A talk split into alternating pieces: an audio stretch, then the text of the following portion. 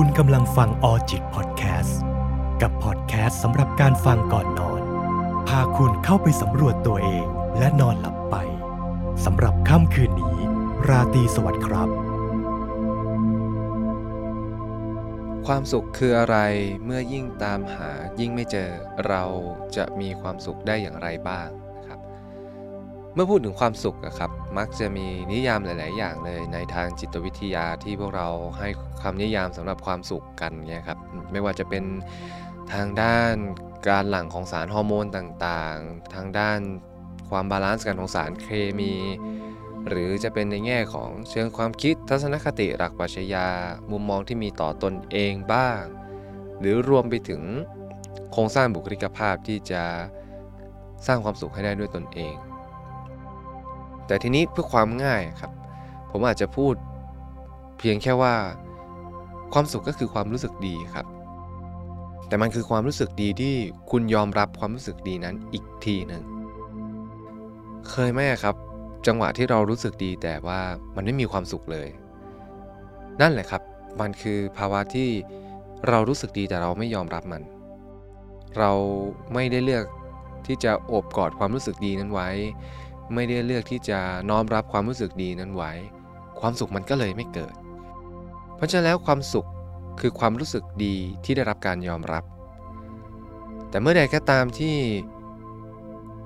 คุณลึกซึ้งต่อความสุขของตนเอง คุณดื่มด่ำต่อความสุขของตนเองมากพอ แล้วคุณทำสิ่งดีต่อตนเอง คุณจะเห็นได้ว่าความสุขมันมีอะไรมากกว่านั้น มันคือการนับถือตนเองด้วย มันคือการเคารพตนเองด้วย มันคือการรักตนเองด้วยนั้นความรู้สึกดีที่มันเกิดขึ้นและได้รับการยอมรับจนส่งผลต่อชีวิตเราไปเรื่อยๆครับยิ่งส่งผลมากเท่าไหร่ ความสุขก็จะมากและเข้มข้นมากขึ้นเท่านั้น แต่โดยพื้นฐานมันคือการยอมรับความรู้สึกดีที่เกิดขึ้นกับชีวิตนะครับ เพราะฉะนั้นถ้าเกิดคุณอยากสร้างความสุขให้ตัวเอง คุณมี2ออย่างที่ต้องทำได้อย่างแน่นอน นั่นก็คือ 1. ความรู้สึกดีที่จะเกิดขึ้นกับตนเอง ไม่ว่าจะเป็นการสร้างด้วยตนเอง หรือการรับมันมาจากผู้อื่น และ 2. คือการยอมรับความรู้สึกดีนั้น ถ้าเอาความสุขมาเปรียบเทียบกับความรักอย่างเงี้ยครับมันก็จะดูคล้ายกันมาก ๆ แต่ผมจะเปรียบเทียบในลักษณะที่ว่าความรักสามารถเป็นความสุขได้อย่างไร เพื่อให้คุณผู้ฟังเห็นภาพ โดยง่ายที่สุดนะครับ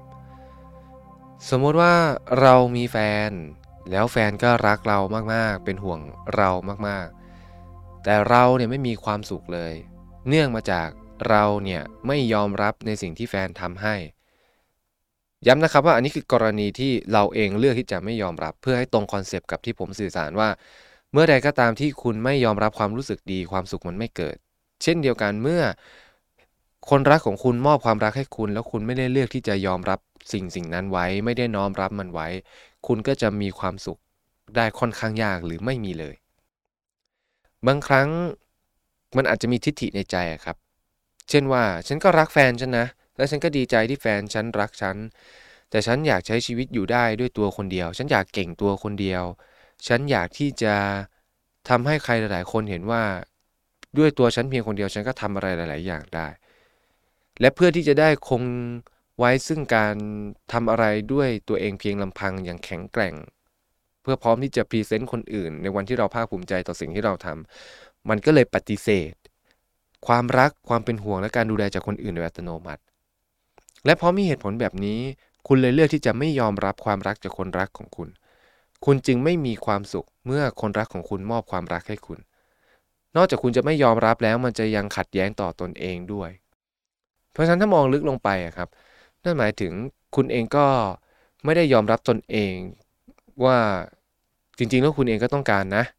การดูแลจากคนอื่นหรืออะไร แต่คุณไปติดกับดักความคาดหวังอีกชุดหนึ่งไว้ แล้วคุณมีทิฏฐิกับมันก็เลยปฏิเสธหลายสิ่งหลายอย่างมันก็เลยขาดมาซึ่งการเคารพตนเองและการนับถือตนเองด้วยแล้วความสุขก็ไม่เข้มข้นจุดเริ่มต้นก็ไม่ได้แล้ว เปรียบเทียบแบบนี้กันง่าย ๆ สั้น ๆ เพื่อให้พอเห็นภาพอะครับคุณผู้ฟัง เพราะฉะนั้นถ้าเกิดคุณกำลังวิ่งตามหาความสุข มันไม่ใช่การวิ่งไปหาความสุขและหาจนเจอครับ แต่มันคือการเรียนรู้ที่จะสร้างความรู้สึกดีบางอย่างให้กับตัวเอง มันคือการเรียนรู้ที่จะรับความรู้สึกดีจากผู้อื่นบ้าง แล้วก็เลือกที่จะยอมรับสิ่งสิ่งนั้นไว้ แล้วก็สามารถมีความสุขได้จากเรื่องราวที่มันเกิดขึ้น สมัยผมเป็นนักจิตวิทยาใหม่ ๆ ช่วงทำงาน มีช่วงหนึ่งที่ผมทำงานแล้วผมไม่มีความสุขเลย ใช้ชีวิตไม่มีความสุขเลยอย่างเงี้ยครับ สังเกตตัวเองว่าเราใช่เบิร์นเอาหรือเปล่า แต่พอดูแล้วก็ไม่ใช่ ก็ตัดสินใจคุยกับ supervisor เรื่องนี้ ผลปรากฏว่า supervisor ผมบอกว่า ผมทำงานเยอะจนเกินไป สนใจแต่งานจนไม่สนใจใครเลย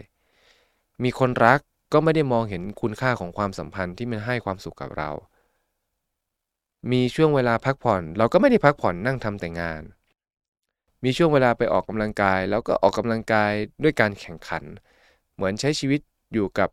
ความสุขในอดีตที่เราเคยตั้งว่าถ้าเราได้ทำงาน เราได้ใช้เวลาอย่างคุ้มค่า เล่นกีฬาแล้วชนะ มันจะมีความสุข แต่เอาเข้าจริงมันไม่ใช่เลยนะครับ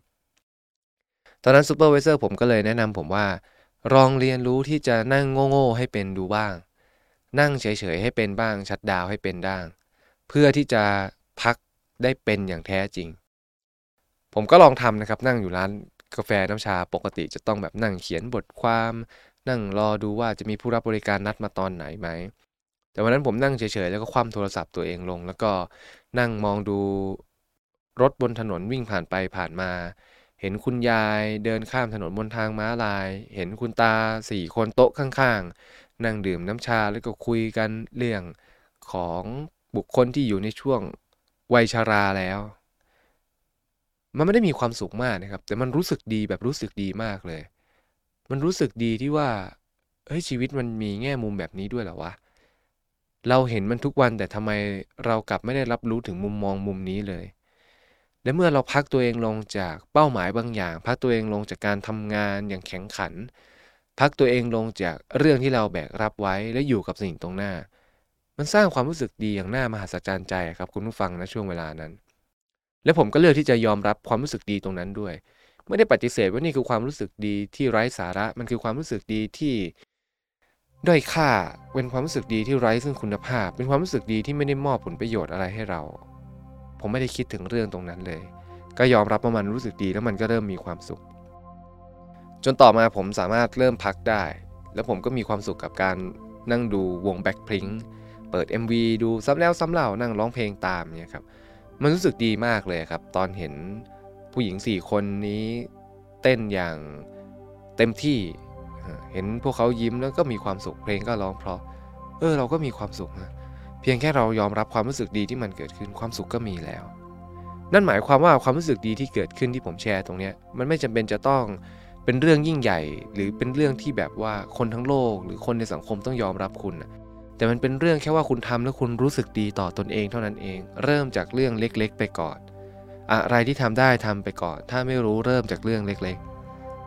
ๆ รู้สึกดีกับสิ่งที่อยู่ตรงหน้าให้ได้ครับ มันอาจจะไม่ใช่เป็นขั้นบันได1 2 3 4 5 6 7 8 แต่มันเหมือนเป็นภาพวงกลมครับ อยู่ที่ว่าคุณจะไปโดนแง่มุมไหน จะไปโดนองศาไหนเท่านั้นเอง และเมื่อคุณได้เจอองศาที่คุณรู้สึกดี และเลือกที่จะยอมรับมัน นั่นแหละครับความสุขก็เกิดขึ้น บางครั้งความสุขมันไม่ต้องโหยหาตรงไหนครับ มันแฝงอยู่รอบตัวเราอยู่เสมอ อยู่ที่ว่าเราจะมองเห็นมันได้ไหม ว่ามันจะเป็นความสุขเราได้อย่างไร และเพื่อง่าย ผมก็เลยแนะนำกับคุณผู้ฟังว่ามันคือการยอมรับความรู้สึกดีที่เกิดขึ้นในชีวิตนั่นแหละครับ เมื่อใดก็ตามที่เรายอมรับความรู้สึกดีในแง่มุมต่างๆ ที่เกิดขึ้น ความสุขมันตามมาเองครับ เมื่อเราคุยกันถึงตรงนี้เชื่อว่าคุณผู้ฟังพอจะได้ concept ของความสุขกันพอประมาณหนึ่งและน่าจะเอาไปปรับใช้ในชีวิตประจำวันได้ ขอให้ทุกท่านมีความสุขจริง ๆ กับความสุขที่เกิดขึ้นในชีวิต แล้วก็มองเห็นมันอย่างตรงไปตรงมานะครับ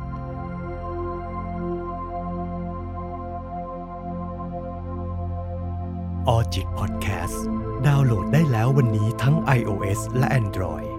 สำหรับค่ำคืนนี้ ราตรีสวัสดิ์ครับ